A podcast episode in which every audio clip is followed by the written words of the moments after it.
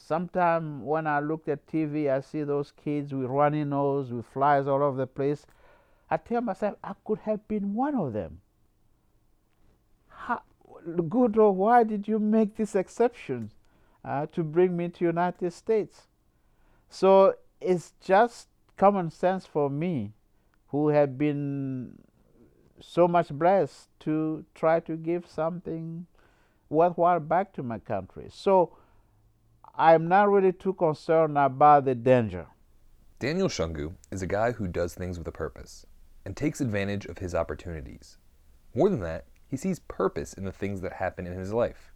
He comes to the U.S. for the purpose of getting an education. He studies medicine and laboratory sciences for the purpose of bringing those skills back to the Congo. And when a pleasant surprise leads him to an early retirement, well, that is a calling for him to give back to the DRC. From his two story house just outside of Princeton, New Jersey, Daniel runs an organization that provides treatment for people with river blindness in the Democratic Republic of Congo. River blindness is a parasitic disease that, if left untreated, can cause permanent blindness. His house is only a short drive away from the train station where I met him to find out more about how a man born in the Congo came to run a nonprofit helping people in the Congo from this New Jersey suburban neighborhood. Daniel? Craig? Yes. Hello, nice to meet you. Likewise. I thought this would be easier to, uh, since we never met before. My name is Greg Porter, and you are listening to the End Funds Listening Tour, a podcast where we hear the stories of people working around the world to end neglected tropical diseases. This week, we explore Daniel Shungu's work for UFAR in the Democratic Republic of Congo.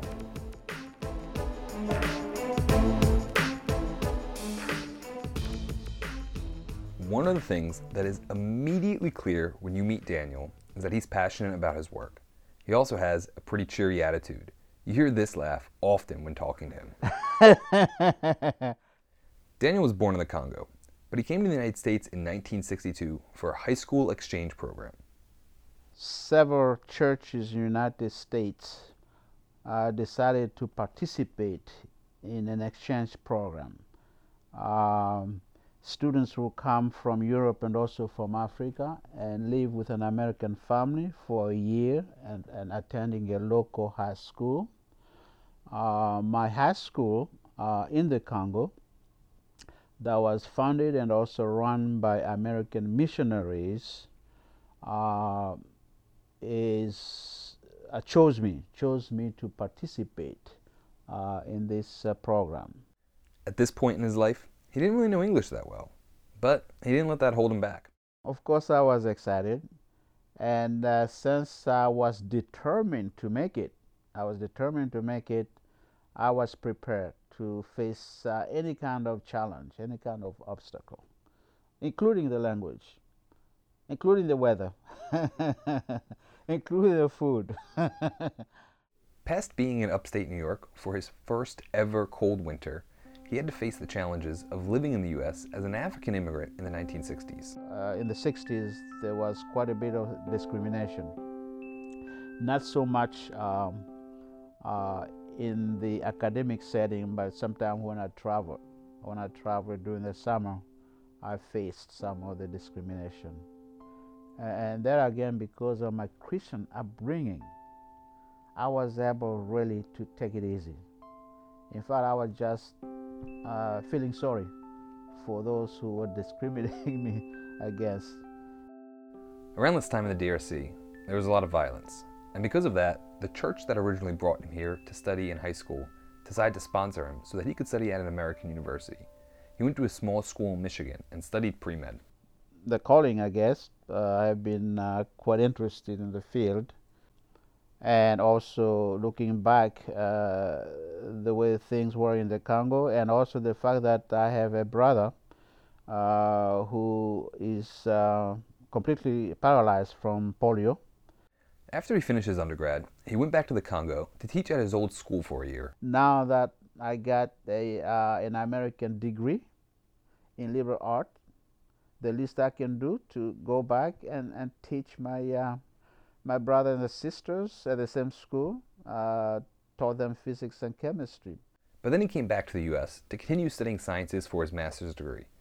He got his PhD at the University of Maryland, and after that started a program to learn how to run clinical labs at Temple University in Philadelphia. And all of this was for the goal of bringing the skills that he was developing back to the DRC. What I really wanted to do is to go into laboratory medicine because uh, not just in the Congo, many of the third world countries, physicians treat disease based on past experience. Okay, but treating disease based on laboratory results, diagnostic results, especially in the area of infectious disease, is critical. So I really wanted to go into um, laboratory medicine and with the goal of going back and establishing a state of the art diagnostic center. That was really my uh, ultimate goal. And as he was finishing his last degree, there was an opportunity for him to go back to the Congo. But life had other plans. There was a group of 20 American physicians who were invited by the president, Mobutu, to modernize the number one hospital in Kinshasa. So, one of those physicians actually came from Philadelphia, so he was quite aware of the program I was uh, completing at Temple. He said, Daniel, you got to come back here and work with us. We need you. I said, Yes, I'm going to come back. Unfortunately, after I came back to Temple to complete the, the, uh, the program, the 20 or so physicians who were invited by the president left the country overnight. And the person who was talking me into joining them actually wrote me from McGill University in Canada. He said, Daniel, forget it. We were forced. We were forced to leave the country. Why? Because a friend of the president, who was only a nurse, saw a golden opportunity to make a lot of money because WHO was funding this project to modernize this hospital in Kinshasa. So he actually uh, said these 20 physicians are on the way for him to become, become rich. So uh, they were forced to leave the country. Uh, I, wa- I was disappointed. I was very disappointed because I was all for it to go back. But guess what? Around the same time, Temple received this letter from Merck. He got a job running clinical labs at Merck, the large pharmaceutical company, and he worked there for the next 20 years. He got married and had two sons. But then, in 2003, his youngest son got a great surprise that would make him rethink his career. My second son, Nick, got accepted at Duke with a fantastic scholarship. So, being a Christian, I told myself that there's a story, there's a message behind this wonderful news. Okay? This is too good to be true. I found myself not having to come up with $50,000 to pay for my kids' education. So I told Merck that I was going to take a quick trip to the Congo, um, about a week or two weeks. So I had a chance to meet with the Minister of Health the second day after I got in Kinshasa. And I told the Minister of Health I've been in the United States for so long and um, my heart has never uh, left this country. I'm back. From your perspective as a Minister of Health, what can I do that will be worthwhile? Without hesitating, he said, River blindness. He said, River blindness. The Ministry of Health then helped coordinate a trip for Daniel so he could see the effects of river blindness firsthand. He called uh, another doctor who was doing a beautiful job with this di- Mectizan distribution. He told him, Dr. Tumba, he said, Dr. Tumba, uh, Dr. Shungu is coming to visit um, his family in Kananga. That's another province altogether. I would like you to take him on a field trip. So when I went to Kananga to visit with my parents, Dr. Tumba arranged for me to go on a 12 day field trip. Gone from a major city, the capital, uh, the provincial capital city, 300 miles away, facing all kinds of challenges. We started with a Land Cruiser. Somewhere along the way, we had to abandon Land Cruiser because the road became unbelievably So we had to go to use the motorcycles and bicycles and so on and so forth. Lots and lots of rivers without bridges. So that was very, very challenging. But although I have read about this disease in, in medical textbook, it was the first time that I saw with my own eyes uh, 50, 60% of the adults in a village completely blind. River blindness prevents people from working and traps them in a cycle of poverty. About 40 million people require treatment for this disease in the DRC. And what really touched my heart is seeing, once again, I saw them in medical textbook, three or four blinds being led by a youngster. Okay, that really touched my heart. What does that mean? This youngster will not be able to attend school. He spends all day taking care of the blind adults. Okay, that really convinced me. He came back and filed the paperwork to start UFAR in 2004. By 2005, he had registered in the DRC. Daniel is an active member of his church in New Jersey, and they supported his organization from the beginning. It started out small at first, just in one region. The very first year, um, the Minister of Health asked me to support one project, the so called Kasongo project. And then there were other projects that were not doing as well. And being a native and supporting one project, there were a lot of demands. Uh, why don't you come and help us? Why don't you come and help us? And so on and so forth. And that's when, fortunately, some of the other NGOs that have never been involved in DRC, okay, started asking, can we establish some kind of partnership with UFAR, The African branch of WHO that was really supporting project in Africa was going to stop supporting project in December 2015. That was actually planned way ahead of time that they were going to uh, stop supporting this project in 2015. So with the departure of APOC, there was a, a, a gap. Some of these projects really was were going to lose the gain that they have been able to accomplish over the years. And Daniel was able to take this opportunity and expand UFAR. Now, he has three doctors, a country representative, and a couple more employees working in the DRC. And by expanding, we are covering uh, a much larger population. Uh, so we don't want to leave anybody behind. One of the things that makes UFAR and Daniel particularly special is their willingness to go where they're needed. In a recent trip, he traveled for two days and more than 700 kilometers just so he could see the horrible effects of river blindness in one village. I have heard about this Mbangombango village. Okay? Mbangombango is the epicenter, has the largest population of blind people in the Congo.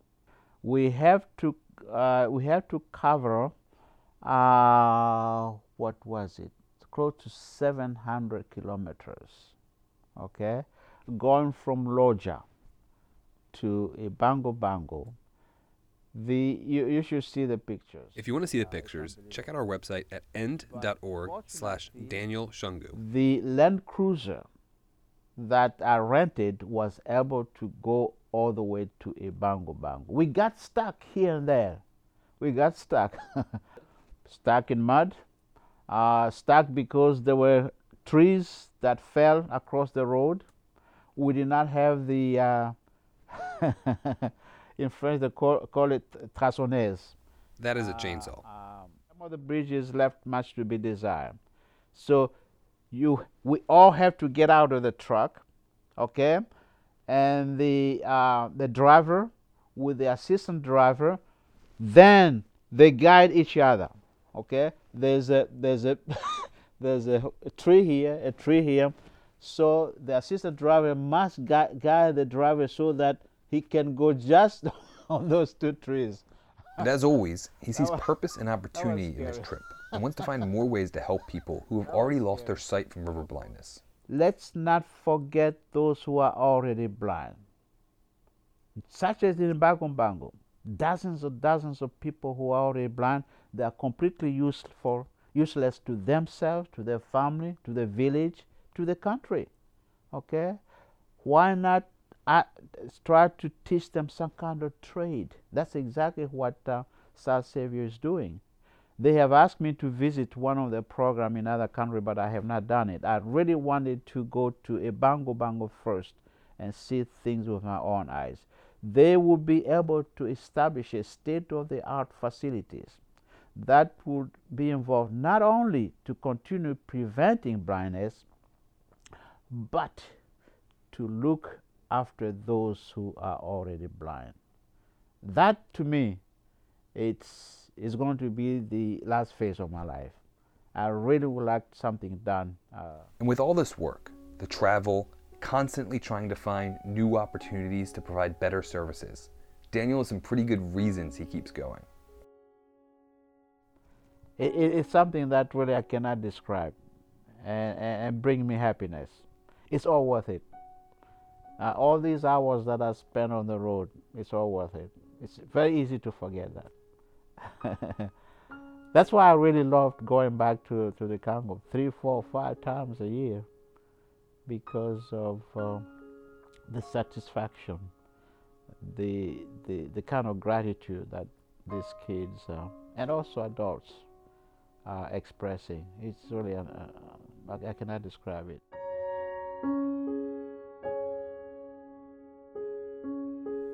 Thank you for listening to this episode of The Listening Tour. The Listening Tour is a production of the End Fund. Special thanks to Daniel Shungu for telling us his story this week, and for finishing our interview with this. You cannot come to an African home without eating. so I hope you join me for supper. This is all made possible with the generous support from the Bill and Melinda Gates Foundation. You can subscribe to this podcast on iTunes and Google Play. If you would like to see pictures from Daniel's most recent trip, go to end.org slash Daniel Shungu.